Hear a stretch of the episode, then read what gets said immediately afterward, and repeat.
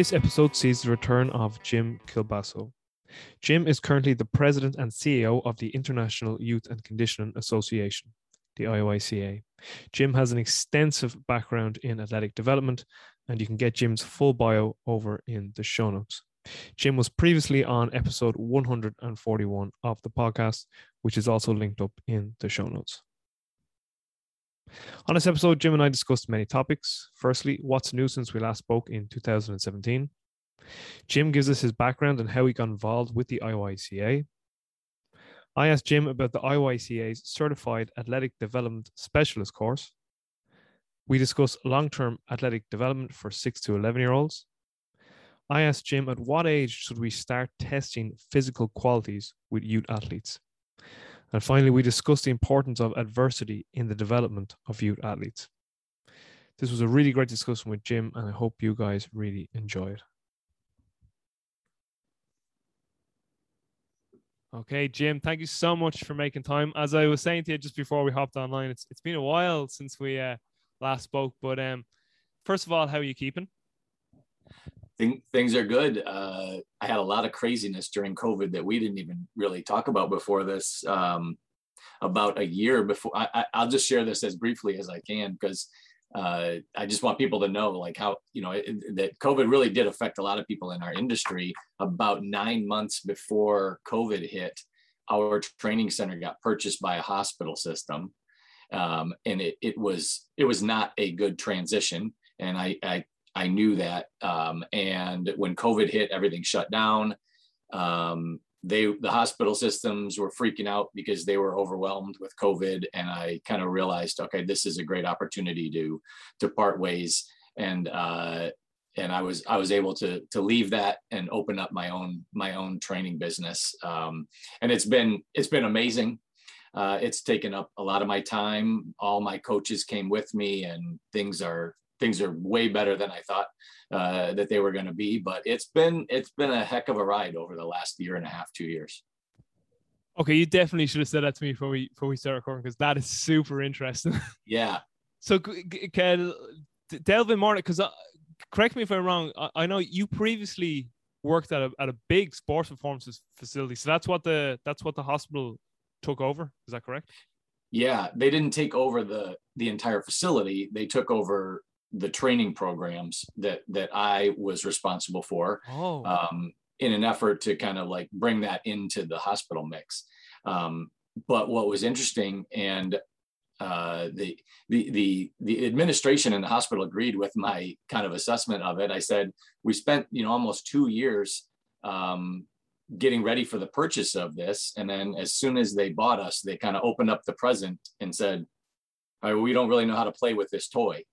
And uh, and it was just uh, it, it just wasn't really it, it really wasn't working um, very well. So it was uh, it was a pretty crazy time, and then being involved in a hospital uh, at the beginning of COVID was also very interesting because um, they had a very different take on things. They weren't there just like shutting down. They were you know they were working and dealing with all the all the madness uh, that was occurring. So it was a it, it was a very interesting experience. That's for sure. Definitely. Oh, definitely. So you've previously been on the podcast before, but I just think just it, it would be good to go over your background. So, you know, delve as deep as you want. Just give us a brief. Well, I, delve as deep as you want. Say give us a brief. But you know, where are you from? Uh, sports played, and to where you are now. And then obviously we're going to get into the IYCA, the International Youth Condition Association, and talk a little bit about long-term athlete development. But yeah, tell us more about who Jim Jim is. Sure. Um, I, have lived in Michigan almost all my life. Um, I, I, went to college at Michigan State, and then I did grad school at uh, University of Michigan. Got to work with their strength and conditioning uh, department. Who it was with Mike Gittleson, who was actually one of the the first strength coaches in America. Um, so that was that was an amazing experience to get to see that and and to realize that everything that I had learned in books uh, didn't actually happen in real life that way. So it was a great kind of like real life learning experience on, on how things actually worked. Um, and I got to run a private training facility back in the mid 90s for about a year before I was hired at a university to be a college strength and conditioning coach for I guess it was about six years.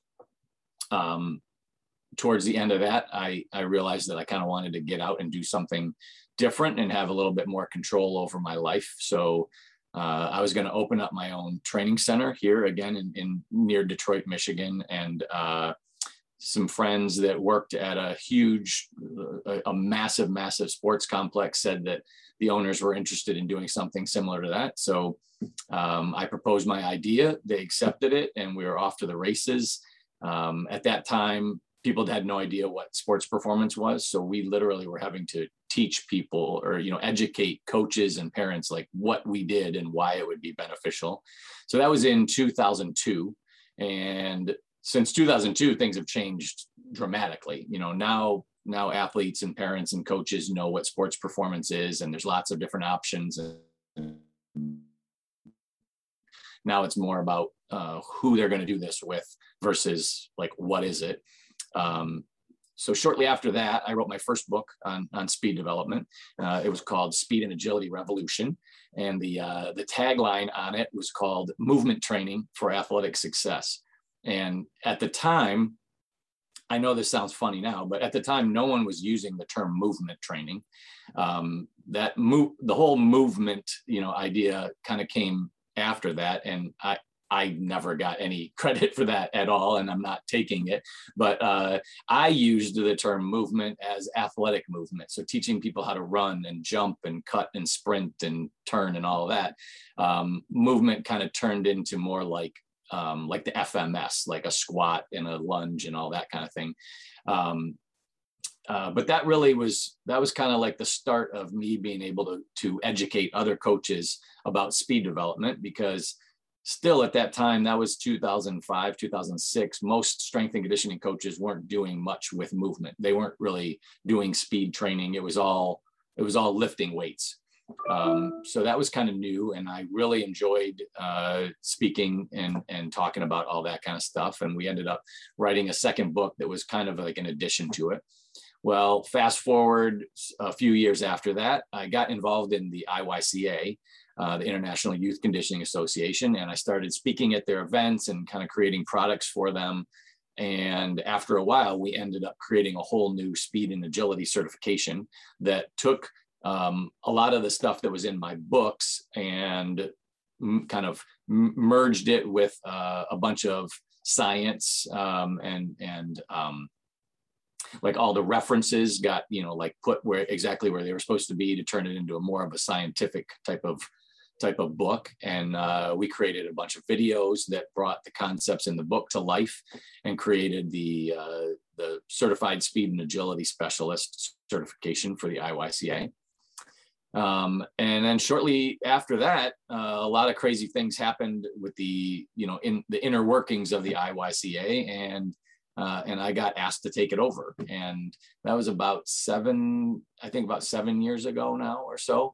Um, and since then, um, it's been it's been really cool. We've done. Uh, you want me to keep going on on IYCA stuff, or do you want me to just stop there and that that's who I am? No, no, keep going. It's perfect. Okay. Um, so the IYCA had been around for about 10 years, uh, or at least before that point, and they had created uh, some of the certifications. The the YFS one, that was the Youth Fitness Specialist Level One, was kind of like their flagship um, certification at the time, and we kept you know we kept running with that. But I kind of always realized in the back of my head that uh, YFS one needed to be kind of revamped. Um, and some some new material and some different material kind of needed to be uh, it kind of needed to be redone to make it more comprehensive. As good as it was i i felt strongly that it could be more comprehensive as like a entry level certification so we made several new products and eventually it was actually right before covid hit um, we created the new certification called uh, the certified athletic development specialist. And that was kind of uh, you know we, we did that because before that um, i had really gone down the path of creating um, an accredited certification going through the whole accreditation process like uh, like some of the other certifications like the nsca and acsm have done um, and do you know anything about that accreditation process, Robbie? I've I've only heard about it from other peers in the field, but apparently it's a big pain in the ass. Oh man, not it. It's a huge pain in the ass. It's also um, it's also just a, a, a really interesting process. Um, I, I, don't want to say it's a negative thing, but there were I realized that the accreditation process is only for the the exam. So you have to completely separate the materials that go along with it. So like all of the study materials or the, the education has to be completely separated from the exam. And the exam is what gets accredited. And you have to hire um, all these people to go through the exam to make sure it's uh, uh, there, there's psychometricians who are like experts in exam creation. I mean, we spent a lot of money um, doing with doing all this, and anyone that was involved in the exam had to be strictly prohibited from providing any education. So I had to at some point kind of decide like am I going to go on this side or am I going to go on this side? And they were telling me that I was going to be a problem because I was somewhat involved in both, and we are going to have to create another organization for the exam. And um, I realized, like through all of this, and through talking to a lot of people involved in the IYCA, that really the IYCA was more about the education than about being a testing agency. Um, I don't mind implementing the testing and the exams, but we were more about trying to bring education to coaches so that they could go out and uh, and work with kids and work you know work with young athletes. So after like almost a year of going down this path and spending, like I said, a lot of money and dealing with this stupid process, um, I just kind of I made a decision. I was like, we're out. Like this is not what we're doing. Uh, and so that's when I kind of realized, okay, it's time to time to beef up the uh, the certification and taking the concepts of long-term athlete development. We created this certified athletic development specialist, which really incorporated uh, a whole course on long-term athlete development, but also a lot of videos on teaching athletes how to move, kind of like I ta- talked about before. Um, and uh, we we we we edited and redid the materials to to bring them all up to date and created this certification that I think is it's a it's a long it's a big certification. You know there's two books involved and a lot of videos but to me like it is hands down the most comprehensive certification for anybody working with athletes uh, 18 and under. It's there's a lot of great information about each stage of development and what to do at each stage and what they need. And um, I, I, think it's I think it's fantastic now. And uh, unfortunately, it, we started launching it right as COVID hit, and that screwed that up completely. So we kind of had to wait and and do it afterwards. And uh, since COVID has kind of been done, you know, whatever that means. Um, people seem to be less eager to jump into uh, into like additional education um, than they were before. So we're launching a couple new products. One one should come out uh, relatively soon that I think is going to be fun and it'll pertain to some of the things we're going to talk about today. It's all about uh, gameplay and utilizing games for uh, in in training programs and uh, I'll, tell you more about that. But it's going to be a really cool product, not very expensive, super easy to use, and um, anybody working with athletes will be able to to grab some of these things and, and implement them into what they're doing. Sweet. So just a few more questions around the new certification. Um, just for people who will be interested in in taking that certification course. Yeah. Um, like what would they what, what you said 18 and under so what what would they expect so like is there like, is it like, are they getting formal information about sort of the theory and then also the practice of dealing with like six to 11 year olds and then 12 plus year olds, all, you know, so maybe just, I suppose, what, what, what, what would one expect if they were to sign up for that certification? Yeah. So the, the, the materials kind of break things down into, into different age groups, into the different stages. Um, most of the stuff from zero to five years old is not really uh, not really covered in there. We can we can talk more about that. But starting at about six to eleven, uh, there's a whole section on on what to do with these, you know, with with these kids and what's appropriate and what's not appropriate.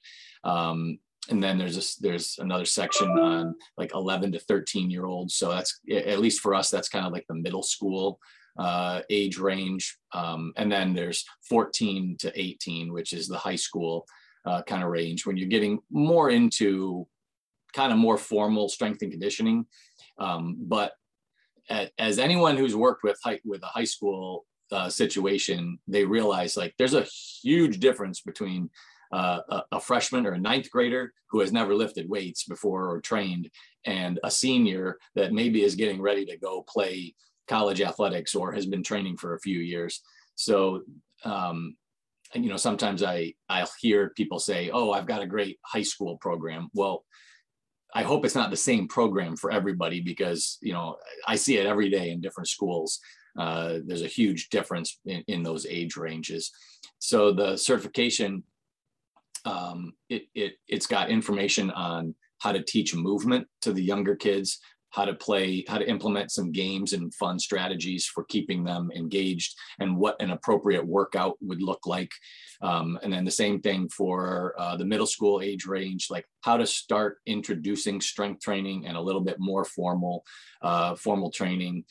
Um, there, there's videos on like how to teach and how to execute like a million different strength exercises uh, that go along with that as well. It's kind of a library that, that that's in there, and then uh, and then the the whole section on um, on the 14 to 18 year old age range really it, it, by the time you're done with this you really get a good uh, idea of the scope of what's needed at each stage and when it's kind of appropriate to advance um, so that you're not you're not trying to do things too quickly or too slowly um, I, I think it's great. Actually, it's a great certification for parents, for for coaches who maybe don't have a formal background or haven't don't have a ton of experience working with different age groups. So they they see like uh, to me the beauty of it is if you're if you're working with um, like a nine or ten or eleven year old. Uh, oftentimes you think, okay, I have to do everything during this time period. And it's really nice to then, if you understand and you're working with people who know the whole process, you realize like, okay, I don't have to do it all right this year. Like some of this stuff is going to occur later on down the road. So I, I just need to do my part now so that the next person can do their part and the next person can, can do their part. And obviously that breaks down when people don't know what their role is and they, you know, they can screw up the process, but uh, knowing what's coming and what has come or what should have come before that is a, is a it's a very empowering feeling, I think, for coaches to work with young athletes so that they know what they're supposed to be doing. And in terms of delivery, Jim, is this all online? Uh, mostly online, but there's two books that go along with it that you have an option to purchase the books and have them uh, actually mailed to you. So uh, you'll get it all online, all the videos and and all that. That's all online. You'll have instant access. But if you if you pay a little bit extra for the books, we we actually mail them to you too, so you can have them in your hands. Sweet. So let's just start with that six to eleven, and we'll just use broad age ranges here. Sure. What does that look like? What does LT uh, long term athlete development? Yeah, LTDA. I also when I do the abbreviation, I'm thinking about long term athlete development. In your mind, like so, what does that look like? Six to eleven, and then we can move up to middle school and, and then high school kids. Sure. Um, well, I, first of all, I'm sorry. I don't know if I've sworn enough yet. Uh, I, I, don't think I've I've dropped an f bomb on you yet at all. um, so I'll try to I'll try to mix some of that in for you. Um, but it's weird when I'm talking about six to eleven year olds. I, I know. I was just th- I was just thinking I was I was thinking about how ironic that is. We're talking about kids, but kids won't listen to this. And as a, as a just for the listeners, as I always say on previous podcasts, now because this is an Irish podcast, swearing and farting and burping are always highly encouraged. So it is a bit ironic. Well, the the farting and burping would be completely appropriate for six to eleven year olds, right? Um, all right. So for six to eleven year olds, uh, again, that's a pretty big age range. What a six-year-old can do and what an eleven-year-old that that that's focused can do. Those are very, very, you know, that's a big range. Um, to me, the most important part of any you know working with athletes 6 to 11 is to make it enjoyable enough yet difficult enough that they make progress so that they want to continue doing whatever it is that you're doing. They want to continue doing it for another year or for another season. Because when you're seven eight nine years old and you're playing a sport there's a lot of stuff going on at home with people you know with the kids talking to the parents about uh, I don't think I'm good at this, or I, I like this and I want to keep playing, or maybe I want to be on a different team and I want to play with my friends versus like I want to try out for a team that might be a better team, but I don't know anybody and I don't know the coach. And the coach is massively responsible for the enjoyment of that process. So if you're working with kids anywhere in that six to 11 year old age range, just make sure that the first priority is this needs to be enjoyable enough that they're going to want to keep doing this. And if you make it too hard and it's not fun and they're not with their friends and it's, you know, it's, it, it turns into a job, well, you're going to end up having those kids quit the sport or quit the activity uh, prematurely, and they're not even going to get into the next range. So um, during that time, if they're there, most of the time, at least at least in America, um, most of the time the training goes along kind of concurrently with a sport so they're you know they're, they're going to soccer practice or they're going to basketball or in your case you know they're they're going to their hurling practice or whatever it is they're doing. But instead of focusing only on the sports skills uh, there should be each day a period built in that's more about well, i'll call it athletic development. So getting the kids moving and uh, eh, you know teaching them a little bit about running and cutting and jumping and being light on their feet and developing a little bit of strength through body weight exercises and that could be things like just doing just jumping like plyometrics um, it could be lunges and squats and planks and push-ups um, because really in that age range uh, a lot of the research has found that the two biggest factors that determine success for that age range. One is is size of the child, which we can't really affect, but we you know you know that a bigger kid is going to have success over small kids at that age range. And then strength, relative body strength. Um, because if they're relatively strong for their size, they're also going to probably be quick. They're going to be a little bit more coordinated. Um, they're going to be able to uh, to catch on to things and and and run a little faster. So um, adding strength through those body weight exercises um, can actually have a really positive effect on kids and, and their enjoyment of the sport.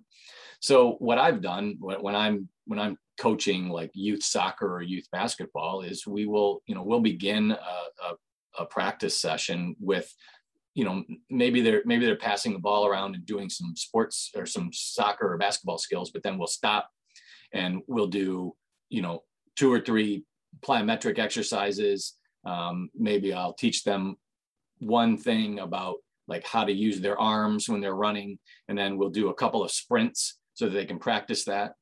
And then we'll come back and get the ball back in you know in their hands or at their feet. Do another couple drills or something and then stop. And now we're going to play a game that encourages running fast. Um, and uh, and and you know you may explain to the kids remember we we worked on your arm swing. Well now when you're doing this game make sure that you're also thinking about using your arms so that they can start to see how uh, this is used in, in you know in the game type of situation. And then maybe we'll go and scrimmage for a little while uh, play the game. And then you come back and say okay now we're going to do let's have everybody stop. We're going to do a plank. And now we're going to do lunges. And and now we're going to uh, do this quick agility drill with a ball. And we're going to do it for time we're going to see how fast everybody can do it um, to kind of keep it fun. So it doesn't have to be like an hour of athletic development. It just needs to be kind of interspersed. And um, some of the clubs, some of the soccer clubs here in, in the US have taken a little bit of a European approach and, and they, they try to take about 15 to 20 minutes at the beginning of practice to do some more athletic development stuff. Um, unfortunately, and, and I'm sure it's like this with anybody that coaches a sport, you get four or five games into the season and if it's not going well you start freaking out and you think like oh my god like we got to win a game this weekend. So i really need to like focus on the skills. And then all that all that long term stuff kind of goes out the window because like we got to win this weekend. Um, and and i would say that the higher level you go um, in a sport like the more pressure there is on coaches to win the next game so that the parents aren't like all up all up in the coach's ass about like why isn't my kid winning? And they're not having a good time and we want to win games and we need to win a tournament um, because you get the pressure from the parents as well um, so it, it, it sometimes is hard like you have to you have to have like that long-term thought process in mind that hey nobody cares that the eight year olds or nine year olds won the you know won the tournament the local soccer tournament. Like literally nobody cares except maybe the parents. What they care about is did they did the kids have fun? Do they want to come back? Uh, do, are they getting better? And are they going to continue to develop as athletes um, throughout their career? Or are you so focused on winning that the kids are like i'm out. I don't want to do this crap anymore because you know i don't like the coach and i don't like this approach. So uh, does that does that help you a little bit with that six to uh, eleven year old? Uh, for for me personally, that is spot on because that's kind of it's it's so in line with what we've put forth in our local GAA club. Um, so and it, it, it's exactly like you just outlined there in terms like so our sports are hurling and Gaelic football so they're the sports and there's also there's also so hurling um is the boys camogie it's that's what's like girls hurling it's just a different it's just a different word but it's the same sport and okay. then and then it's called Gaelic football for the boys but then it's called ladies football for the girls I don't know why I don't know why it's just it's football they're both the same sports it's just that just trying to confuse everybody. Oh, it's just yeah, yeah, it's just hurling and football played by boys and girls, but the girls call okay. it camogie and ladies football. I don't know, but uh, so there are sports, but we do the same thing. Yeah, and it's exactly you said. We basically have our sports specific stations, and then we have our AD stations, our athletic hmm. development ones. And with the with those kind of six to eleven um aged athletes, we try and make all those AD drills game based. So and w- within that, we basically have our ABCs, uh, uh, agility, balance, coordination. So we're always trying to work on those. We call them ABCs. And then with the sport skills, we have um, catch uh, or catch. I say catch, catch, kick, uh, throw, and strike. And then also mm-hmm. The other athletic. So um, sorry, with the with the with the fundamental athletic skills, we have uh, uh ability, agility, balance, coordination, and then we also have jump, um, throw, and sprint. So basically, like awesome. the track thing. So they're the six athletic areas we're looking at, and then with the sport, we're looking at striking. So in hurling, striking, kicking with the football, throwing, and then catching the the, the football or the, the, the small ball, the sliotar for hurling. So that's the sport specific skills. So they're kind of like the four basic sport specific things, and then we have our six AD things that we're looking for, and then we're always trying to do those within a game, you know, because it's fun for a game. Yeah. Um, and then in terms of like in in terms of like the uh so like with biomotor abilities, you know, work capacity, it's just doing games, chasing games. They're going to get out. In in terms of strength, it's all like so. Like I, I, was saying this to one of the guys. It's like so like with strength work, it's very general. So in my mind, I'm always like thinking knee dominant, hip dominant, the horizontal push pull, vertical push pull, just just to have a category in my head. But it doesn't look like it would say, you know, okay, horizontal push is bench press. With the kids, to me, that's like wheelbarrows. You know, you're holding my legs and I'm I'm using my upper body. And it's like it's not really a true horizontal push, but it's working a lot of the same. So and it's fun and it's a game.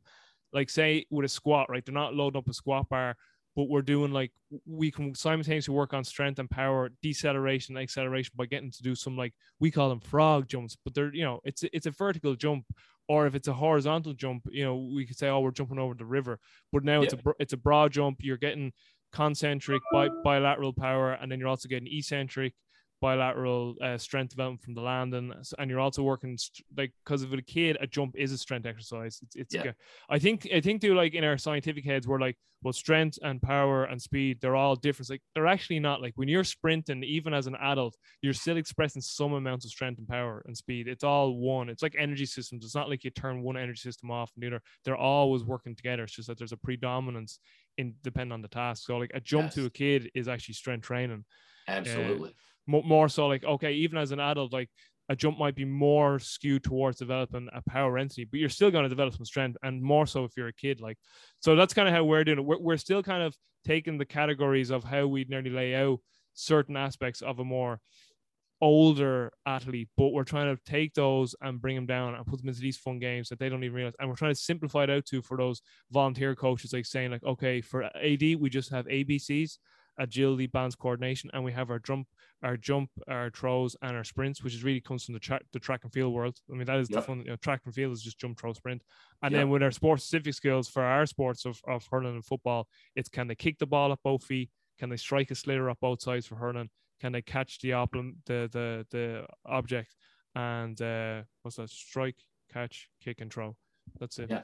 For the sports skills, and, and, so we're trying to have a sports sports specific station. So that it might be like a kicking station, and then the AD for that station might be speed and agility, and speed and agility is chasing games. So uh, I'm sorry, I meant to go on there in that.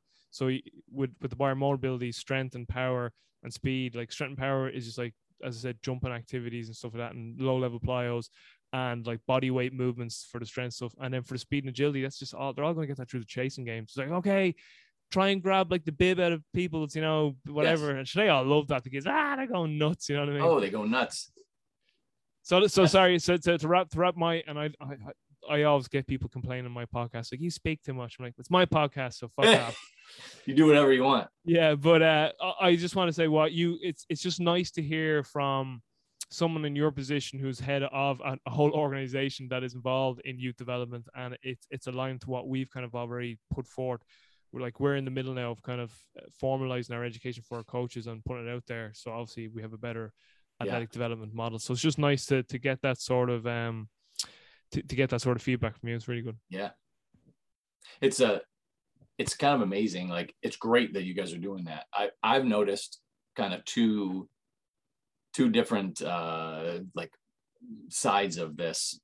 The, there's the side that um, a lot of people just simply don't know this stuff. So like uh, like I've gone over to China a few times and helped a bunch of coaches over there, and they they are like completely on the side of like sports skills. So like that's all they do is skill, skill, skill, skill, and um, there's a lot of overtraining and overuse injuries and um, and non-athletic development. So the their their young athletes start getting really good at the skills, but they're they're not they don't have that much power or coordination or speed or agility. Um, so they end up not being as good as I think they could be later on down the road because they're not total athletes. And then you get the other side. Um, the other issue is that there's a lot of people that know this stuff and are that you know they they know they should be doing this, and they just don't do it you know like and that happens all the time um, over here. Like i think a lot of soccer coaches for example they know that they need they they need to be doing fundamental motor skills. Like the, that just because the kid isn't throwing a ball uh, in soccer that doesn't mean they shouldn't be doing some throwing and and some uh, you know some non-soccer activities. Um, they understand that developing complete athletes is kind of the key to more long-term success but they just don't do it. And uh, and sometimes it's a matter of like they don't feel comfortable doing it or they don't know what drill to do or they think the parents are going to be looking at them like thinking you know why are you you know why are you playing frisbee you know or something with uh, with my soccer player? Um, and they don't maybe feel comfortable enough being able to to explain like look here's why we're doing these things and we're not wasting time. Um, but you know they, they, that that's what I, I see that all the time. I see people either just they don't know what to do or they do know and they don't do it.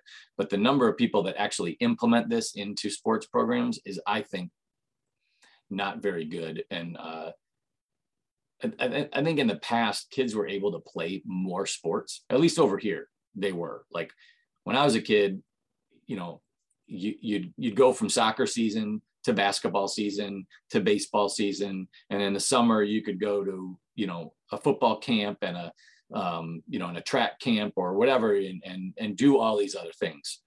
Now it's become m- more like you're going to pick a sport and that's what you're going to do.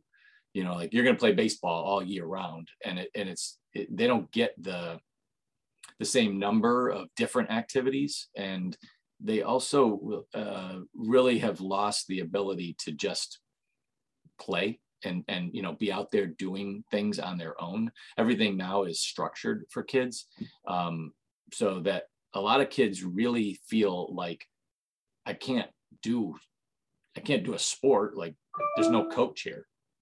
Like there's nobody telling me like it's time to do x or y. Like uh, I guess I'll just sit here and wait for somebody to tell me what to do. You know, like they're more like like robots that are programmed and like, okay, now it's time to kick the ball, go kick it. You know, rather than let's just you know let's just make up our own rules because there's there's five kids here. Who's going to have three three kids on one team and who are the two on the other team and how can we make it you know even and you know they they don't they don't think that way as much as uh, as much as maybe people used to. So I think that they miss out on some of the creativity and the and the multiple ways of moving and, and doing things that that maybe we used to have. Doesn't mean we're not developing great athletes. I think we are.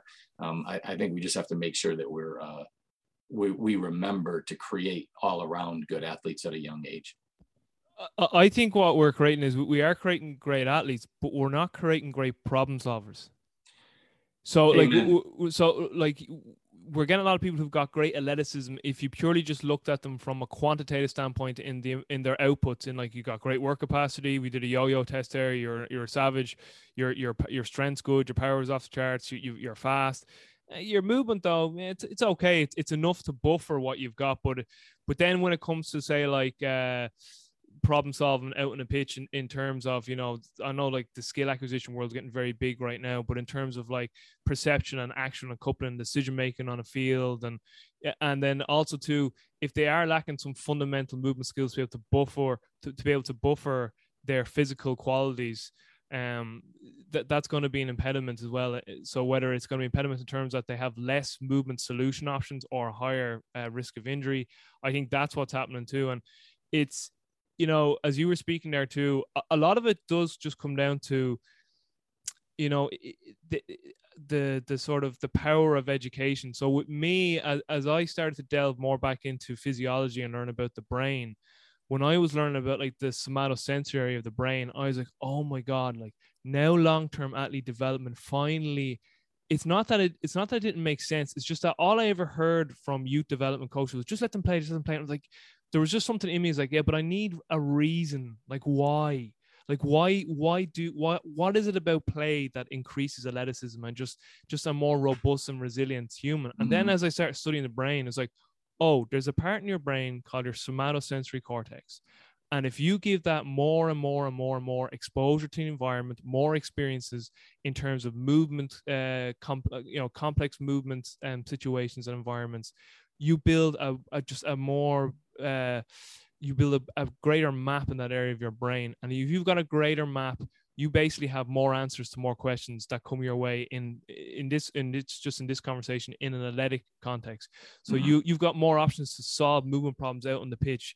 And we've seen that. I mean you spoke about it just before we hopped on in terms of like like all those kids in like south america playing football with like you know the, and and and this other thing too with skill acquisition it's all about the environment, the organism, and the task. So it's constraint based learning. And all these like kids in in Brazil, they were playing like in these tiny little soccer pitches with these shitty footballs, and like it was like, okay, here are your constraints. Here's the sport. Now you got to solve all this stuff out. And nobody's like three sets of eight. We're going two minutes on, two minutes right. off. They were just out there doing it.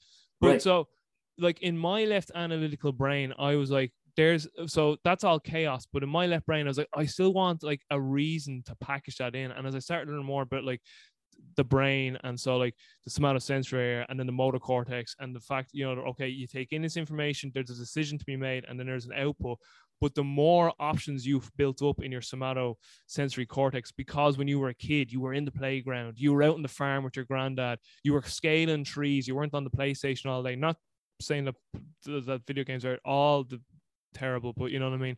You, yeah. you just you, you exposed yourself as a young kid or a, a, younger nervous, more plastic nervous system to all these exposures, so that when you did start getting older in your athletic development, you just you had that better athleticism. Then to also buffer all the development of your physical qualities, your strength, your power, and your speed. but now you also had all these options to solve movement. And it's just as, as I was studying, it was like, oh my God. And it's funny too, going back to like the ABCs, the development of agility, balance, coordination, and also the the jump, the throw, and the sprint. When we're with our AD department here in Ireland, we're like, what does that look like for the six, seven year olds? And in, in my head, I just keep going back to the playground. It's the playground. Because yeah. other, other coaches were going, is it just an obstacle course? And I was like, it's just a playground. I was like, okay, vertical pull, the monkey bars, they're hanging, or the net that you have to climb, you have to scale up. Like they're climb, that's a vertical pull. Like I'm yeah. just putting in my screw head, you know, like things like that. And then it's just like balance. Like we have to like go across those logs, you know, where yeah. they're all different sizes. And then and then I mean the sprinting and agility, they're just gonna do that because they're starting chasing each other, you know what I mean? And up and down slides and like it's a playground and it's like somatosensory. You're getting all this environment. And then like so it's kind of like in my head, I'm getting this like they're 24 years old. It's the or sorry, let's go. They're 19 years old. They're at Florida State. It's the quarterback, and it's yeah. like he has to make this movement, and it's all subconscious. You know, it's it's subcortical. It's not even as and like he pulls a movement that he probably like his brain like realized, oh, we did this when I was seven, when I was running away from Johnny in the yard.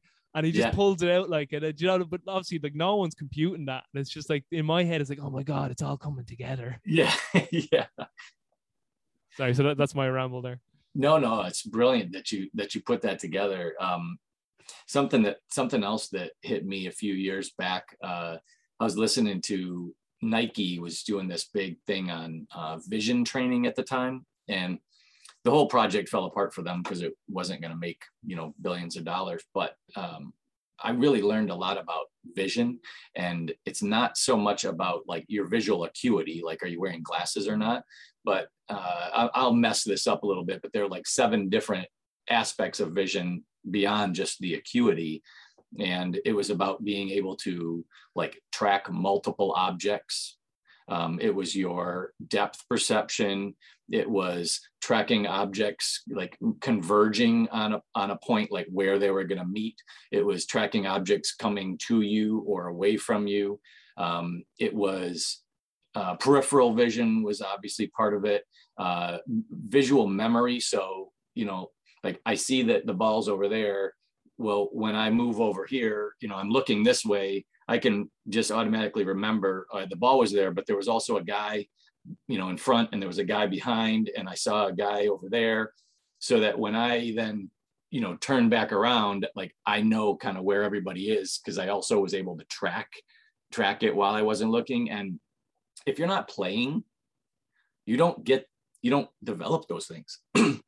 and they were really showing that um, those traits, those visual traits, like are actual actually trained. Like you can develop them. Um, and play is like a huge part of that because that's where you're getting it all. That's where you know, like, if I need to chase somebody down, what angle do I need to take?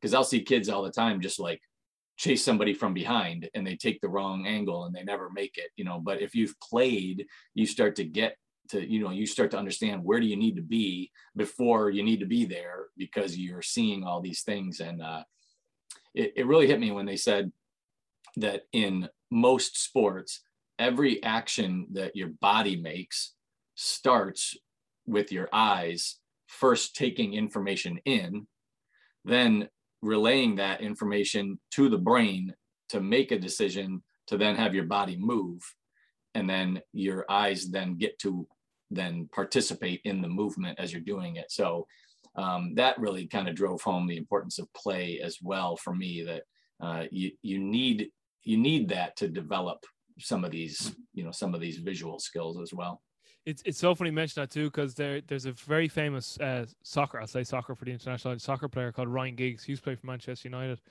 and he was a left winger for most of his career. And then as he got older, his speed went a little bit. So like you know when you're a winger and your speed goes a little bit, they might shove you then into the center midfield where you kind of control the game a little more, mm-hmm. but you're not going up and down the line as much. And uh, there was they brought in this visual coach to the to the Man United team and she was saying to Giggs, she's like, "Do you realize that like I can't remember the percentage, but like the vast majority of your passes are always going to this side of the field?" And she tested his vision, And because he played in the left wing for so much of his career, his vision was so biased to one side that he had to retrain to get it more bilateral and more symmetrical when he went into the centre midfield. So it just also it, it, with that too, like it is very important when you're talking about the sport that the kid is playing to expose them to different positions within that sport. You know, yes. so so like you know, uh, they're not always on the offensive side of the ball. Even just play them with defense, so they're getting appreciation of like you know an offensive move versus a defensive move, and they're getting different sort of visual input and information. Again, building up that somatosensory map, yes. and then and then the the the the visual recognition area. So. Um, so again, they're, they're just getting a broader exposure, and again, the more exposure you can get from every sort of sensory input, the more then answers you have to questions that get presented to you in, in a certain in this case sporting context.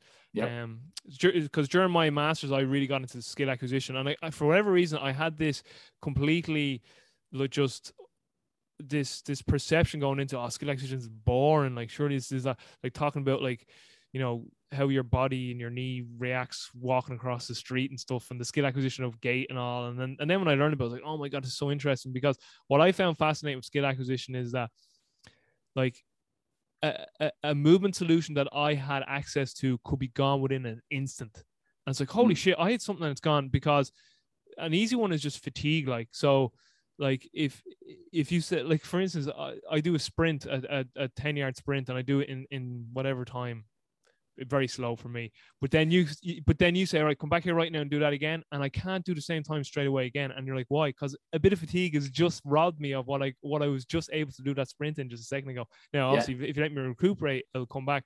But again, like there's whole timelines and bandwidths in that. So skill acquisition, just what I found was just so fascinating in terms of what can impact that.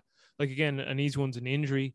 You know, like so the, your ability to cut off one leg if that doesn't get rehabilitated back to a previous or even, even better than what it was, there, there there's a there's a, a lag now. There's there's a deficit that wasn't there before. Fatigue is the most obvious one because the easiest another example I use is a box jump. Like you say, right, Robbie, jump on that 30, 30 centimeter box or whatever. No problem, right? Let's go smash our legs for an hour. Now we come back, right? Jump in that box again, like Jim, I can't, man. I like, yeah. So I'm actually robbed of a movement solution that I had to yeah. the question.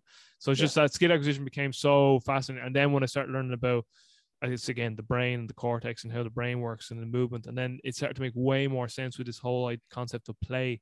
Because it's just like again when people were saying just like kids play, I was like, well, that's just why? Give me some like theory, even if it's just like a you know a mechanistic. And I was like, oh, and it also made Franz Bosch's work make way make, make way more sense because you know when Franz would just come out and say, well, strength training's crap. You need to do all coordination training. I was like, but why? You know, like because yeah. he he he's only putting that out as if like he's assuming that people understand like the neurology of this. It's like no, we like I don't like I yeah. You know, I don't understand these maps of the brain, and I didn't understand what you meant by central and peripheral factors, and you know, uh, fluctuators and stabilizing fluctuators and movements. And I, uh, he, you know, he, he would, I don't even know what he assumed, but he's just like, he's like in his head, he's like, I'm not going over systems theory, you know, or you know, yeah. I'm not, I'm not going over skill acquisition. He's just like, I'm assuming that you should know that, and then you can take this information. He's like, no.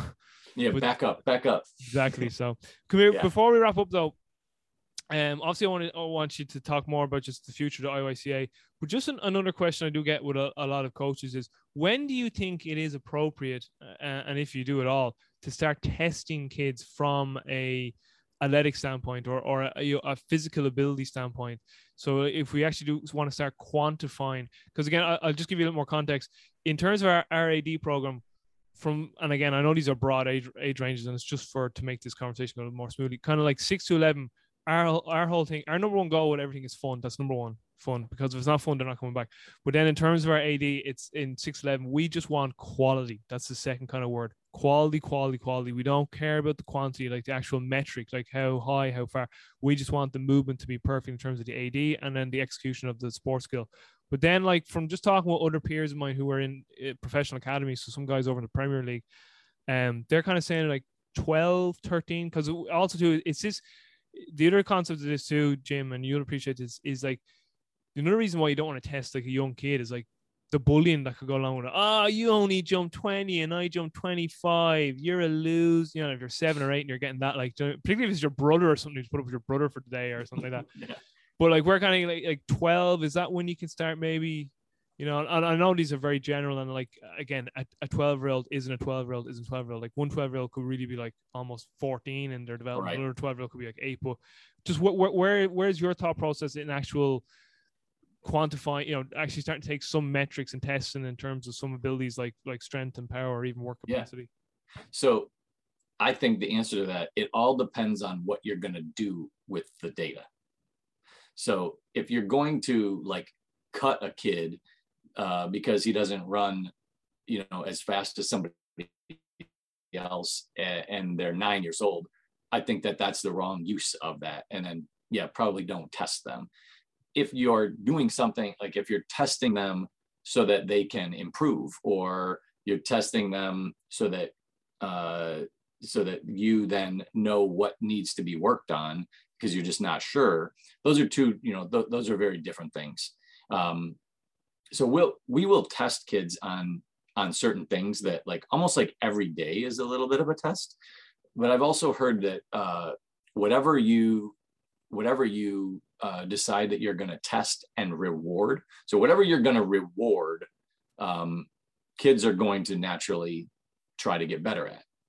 So if you do something like hey we're all going to run uh, i'm just making stuff up a lap around the field and um, okay, here, you know, here's what you did today.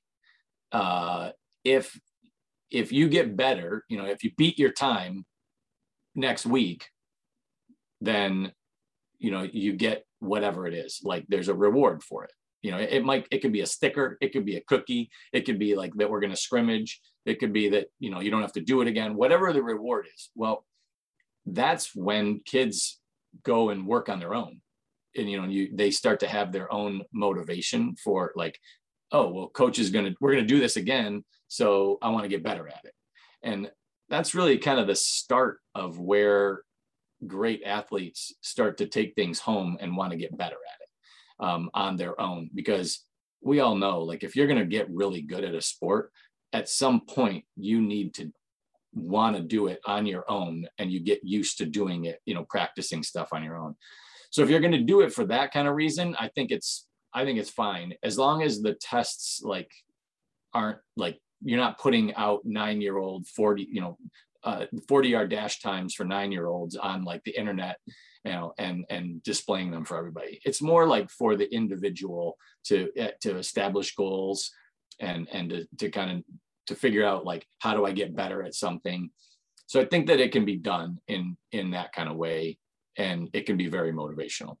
If you're doing it in a way that is, you know, like more public for for kids, I think then it can be um, it can be either motivational or it can really demotivate people, and it goes both ways. Um, like one of my kids, my own kids, if he doesn't do well at something, he, you know, it, it's demotivational. You know, it's like he doesn't. He's like, oh well, I suck at this, so screw it like i'm not going to do this anymore. Whereas one of my other kids like if he wasn't good at something he'd figure out a way to get better at it. And it just like it kind of depends on the makeup of the kid and how the coach approaches that um, with the kid.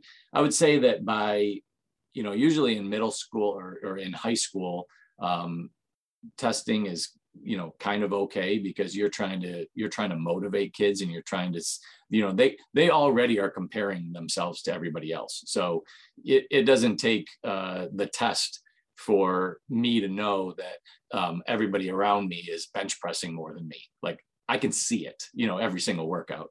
Um, so it, it just depends on on how it's being presented and what you're what you're doing with it i think. I, and I think in some situations it can be really motivational, and in other situations, it can really uh, it can really mess with kids' heads. I I, I know um, I know a lot of coaches will do preseason testing. So like, hey, when when you get back from your summer vacation, we're to run a beep test, or we're to run 300 yard shuttles, or we're to do whatever the test is. Um, some kids freak out about that, and it like consumes them, and they they they can't get past it. Other kids take it as, all right, well, I've got the whole summer to get better. You know, and so I'm going to go out running and I'm going to go out and, you know, work on on these things. Um, I think coaches just need to be careful that they're, you know, of how their uh, how their testing protocols or plan is going to affect each kid psychologically and i don't think there's a there's there's not one perfect answer for everybody yeah like something we're trying to in in our ad uh, setup that we're trying to marry is like with girls anyway girls kind of have this initiation into um womanhood and that's kind of when they start menstruating whereas boys never really have that sort of maybe back in the day in tribes they had some sort of initiation ceremony but it's just like with young men nowadays where i am in the world they don't really have the sort of okay now you're entering you're entering into like adolescence now you know things are changing. It's just 12 is kind of that age where they're leaving elementary school we call it primary school here and they're they're starting to go into secondary school. It's a big life change because what happens is a lot of their friends disperse into different middle and high schools. Yeah. um and then there's also around that same time too they start they, they're starting to play in competitive games where there is a win and lose. There is a win or lose in terms of scoreboard. So like there there is a bit of adversity that needs to be introduced into their lives as well. Like they need to be able to to know like how to deal with negative what, what are perceived negative events you know because that obviously builds your character as a person going forward. So we're kind of like 12 is kind of like that nice age where like right that's usually when most are going into middle school. You know there's there's a change in life. It's kind of like a, a, a demarcation right you're kind of entering early manhood here now and it's kind of like to marry a bit of that together in terms right now we're taking a little more responsibility for as you said you know the, the, their own athletic development and, and, and development as a hurler or footballer or soccer or rugby player or American footballer if it's in America or whatnot. So we're, we're kind of just thinking of that, you know, is this kind of like it's a nice demarcation. And again, as I said before, you answered a 12 year old isn't a 12 year old, isn't 12 year old. It is going to have to be somewhat appropriate to the personality of that kid too. Jim, one, one other question I have for you, um, and if you have anything else to add to that, you can. Just one thing I'd, I'd like to get your perspective on you kind of brought this to my mind as you were speaking earlier on, and I kind of just touched on it there again. Where are you with this concept of you know not keeping score, participation trophies? That's you know, so funny. Yeah, you know, this, this team didn't win or lose. And the only reason I said is this conversation has come up in my circles too. And it's like we keep coming back to kids aren't stupid. Like you know, you, you know when kids go, "What's the score?" and you go, "Oh, it's a draw," and they go, "No, it's not. We've scored like ten goals. They've only got like one. Like they're not stupid." And it's kind of this balancing act to that. You know, it goes back to this like adversity builds character, and it, it kind of goes back to like this whole science of like, okay, too much stress on an organism we know kills it, but the organism still needs a little bit amount of stress to become robust and resilient. And we're all about developing robust, resilient, responsible humans from youth through their adolescence into adulthood. That's what we're trying to do through sports. Like to us, like our sport of Gaelic games is just a vehicle. Like okay, so so I, before you even said anything, I was going to say, hold on, I, I want to address like the winning and losing thing for a second, and then boom, that's it. Like you were reading my mind. Um, I I am not opposed to kids losing, and and and and or winning. Um, I don't know that everything has to be you know score based and winning and losing dominated. Um, I think that there's definitely something to be said for uh, kids wanting to win and developing that competitive nature, um, not wanting to lose. You know, I want to avoid losing. Um, and so I'm going to figure out how to get better at this uh, or or not. But it all has to be appropriate for their skill and ability level. So, um, it, and it can go bad both ways. So if if I am just way better at whatever it is, like basketball, than you, and we just keep playing one on one, it's not good for either of us because if you're losing every single time, well, it's not fun. And if I'm winning every single time because you suck at basketball, I'm not getting better either. And eventually, like that's demotivating to me as well. So I think that that coaches have to figure out ways to make things competitive that are maybe sometimes different than what the actual game is. For example, if you're a coach of, uh, you know, coaching soccer and you're playing a team that is uh, terrible, like beating the crap out of the team might feel good for a little while, but that it doesn't go anywhere. So maybe you switch the rules for your team and say, uh, we're going to play a man down, or uh, you can't shoot the ball until you know you've strung five passes together, or uh, the only person that can score is Robbie. Like you got to figure out a way to get Robbie to score, and and he's the only one that that that that's allowed to score. Um, or you switch the teams. So you know, in practice, you you put people in positions where they can they can have some success. Um, if there's one kid that's like so dominant uh, compared to everybody else, maybe you have to sometimes stick him, you know, on the sidelines or in the goal, or say like you're a really good scorer, but we're going to put you on defense now, or vice versa. You know, like or that team has fewer players. Um, I think that there has to be ways to do, you know, to to to modify the games. Um, I also think it's crucial that when kids are good at a sport, that they don't just automatically move up too fast. Because uh, I see a lot of parents who are like, oh, my kid's 10, but he, he's playing with the 13 year olds. Okay, well, that's great. Maybe he needs to be on a better team, or eventually, you know, like he's gonna, if he's getting his ass kicked by the 13 year olds, that's not gonna be fun either. Um, so you have to figure out like where to put the kids so that they're always playing um, at a level where they can both win and lose, because that's where that's where the that's where the magic happens. That's where you get better at stuff. And I've been in situations where I was getting my ass kicked and it's not fun. And it almost makes you just want to quit. And I've been in situations where like I'm way better than somebody else. And that's fun for about, you know, a game. And then it's not, it's not even fun anymore and you're not getting better. Um, so I think I think a good coach has to think of ways to make things competitive. And I've seen it with like individual sports too. Like, okay, you're playing tennis and uh, I'm way better than you and my coach knows it. Okay, you can't, you know, you can only today, you can only win shots with your backhand or you pick something that you're, you know, that you that you need to work on. And so now I'm, you know, there's something coming to my forehand, but I'm running all the way around to make a shot with my backhand because I know that like I have to get better at that. And that's the only way I can I can do it. And it also makes it fun because now it's like, okay, this is going to be a challenge for me. You know, it's not, otherwise this is just going to be really, really boring. So um, I, I, I also feel like long-term, uh, we're not doing anybody any any real favors by just saying like everybody wins because like you said kids aren't stupid they they they know that they didn't win and um, getting a getting a team award because the team actually did something is meaningful but any any participation trophy like if your team sucked and you lost every game and you get that medal like does anybody think that that medal's like going up on a shelf?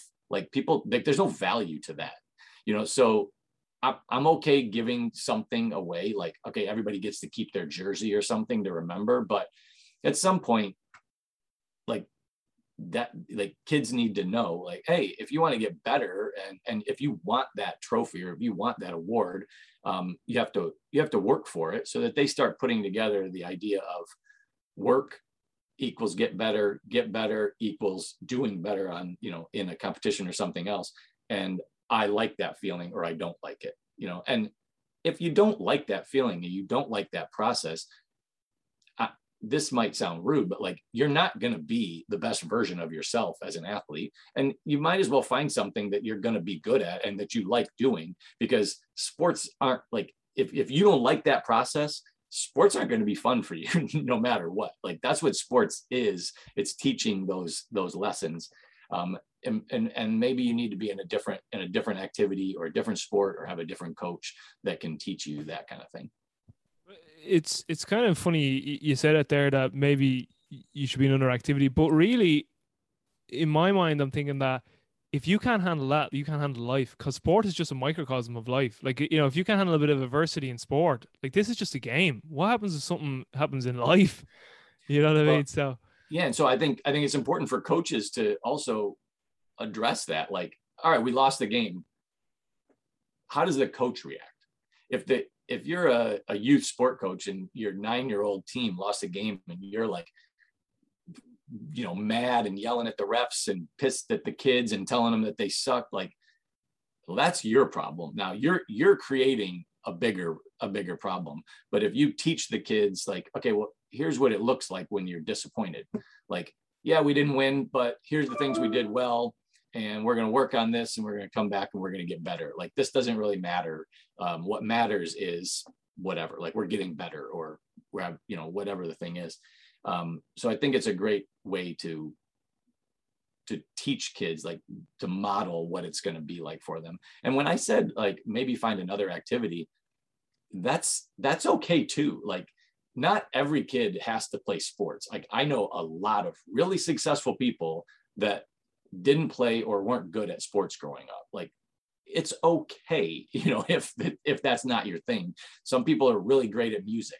Some people are really great at robotics and and suck at soccer. And some people that are great at soccer uh you know they can't do math or whatever. Like it doesn't mean that you have to play sports. I happen to believe like you that sports teaches you a lot about uh, about life and about teamwork and about working hard and overcoming obstacles and stuff i think that there's a lot of really really valuable lessons involved in sports. But those things can be learned other places and not everybody has to be in sports. That's okay. Absolutely. And just before my mic cut out there so like our whole our whole um concept with our athletic development and our long-term athletic development is that we, we're just looking to build uh, robust resilient responsible and empowered humans and right. we're just and we're just using sport as a vehicle to do that yeah um, and also just just with winning too, like what comes to my mind is always Coach John Wooden, and it's kind of like, well, what does winning mean to you? You know, because most individuals think about, okay, well, winning is down to the scoreboard, like who who who scored more, and the team that scored more won, and the team that scored less lost. Whereas I'm more along the lines of Wooden, in that Wooden's like, did you reach your potential? Yeah. Like if if you if you maximize if you max ma- maximize my Senate word, like if you got to your maximum potential, you gave everything you could. He's like, that's winning. Because yeah. because the simple fact of the matter is people like and again, this is a deeper conversation, longer conversation, and we're wrapping up here. But the simple fact of the matter is we're not all equal in terms of ability. We're not. Yeah. It's a simple fact as that. Like I'm never running as fast as Usain Bolt, but the, the the the the real point of winning is did I milk my absolute genetic capabilities? Like did I give it every last thing I had? So what if I still lost by ten? Because even Wooden says the best team he ever had was one team. I don't I don't even think that did they get to the semi final or the final that that one year? And everyone goes, "Who's your best team?" So oh, that team were, and but they didn't win the NCAA that one because he's won ten, hasn't he? Ten NCAA titles. 10, he's, yeah. he's like the most successful basketball coach ever. And everyone goes, "Yeah, but that team didn't win a title." And he goes, "Yeah, but they were terrible." Like he's a terrible compared to like in terms of the other competition, but he was like they they like he's like for them to even get that far was America like they milked their potential. He's like yeah. that's the greatest thing I ever had. Like yeah. So to him, that's winning. Like you know. I, you know, I, I think uh, the sport of golf kind of has it right with their handicapping system, um, because then I can, you know, I can play against you, and I have a different handicap, but you know in the end it we're we're competing kind of on a level playing field because it, it's kind of pitting me against myself at the same time I'm against you. So you could have a worse score, but actually beat me based on your handicap level compared to me. Whereas in other sports, you know, like it, it would be the equivalent of if you're gonna race Usain Bolt, you start at like the 20 meter mark. You well, know, I, so I actually I sorry to interrupt you. I, have actually thought about an Olympic Games where the medals were based off your relative best. Yeah, because you, ever see like 100 meters, like a PB, and like by fucking whatever two tenths, like that's a massive PB. Yeah, yeah. So so, Jim, um, there's, there's much more we can talk about, but just in terms of the IYCA, I've another few minutes here anyway, so you you can you can take a few minutes here to answer this. What's the what's your future projects now with the IYCA? Uh, you know, how you hope to spread the word more? Just like, is there anything down the pipeline? Is there any uh, uh um in person events coming on? Education? Any, anything? Do you want to touch on? Yeah, we're well uh, we're coming out with a product with that gameplay, that new gameplay product that I think is going to be awesome. It's mainly put together by Dave Jack and Brett Klika, who are unbelievable with that kind of stuff. And um, we've created a, a, library, a huge library of games and a million different variations. Some special guests came on. You mentioned uh, Dr. Kwame Brown. He's he's got a, a, a segment in it, an interview. Um, and the way it's laid out i think is going to be really user friendly some some people might take it and be and look at it like okay i'm going to try to play all these games and all these different variations other people like myself, for example, I'm just gonna I'm gonna look at things and say, I'm gonna take that, and then like I don't even need to read the rest of it right now. I just want to take that game, I'm gonna implement it, and then I'm gonna maybe I'll come back and use and look for something later. Um, Dave and Brett also did a whole uh, presentation on gameplay and why it's important and, and how to how to implement it. So I think that that's going to be a really cool product. Um, those guys really want it to become an interactive thing where other people are uh, supplying games to some sort of a system. So I, I we'll see if we can if we can get that get that going. Uh, the next thing we're going to do is a as a movement based uh, product that's more just educational um, for for athletes or for coaches who want to teach um, athletes how to move better and um, it includes several different you know presenters talking about different aspects some of it is agility some of it's speed some of it's uh, multi-directional movement and it's basically just uh, several different presenters talking about different ways to make athletes move better. So I, I, think that that should be something awesome as well. And then, in you know, as always, you know, our our main certifications, the the certified athletic development specialist, our our high school uh, certification is is pretty big here in in the United States.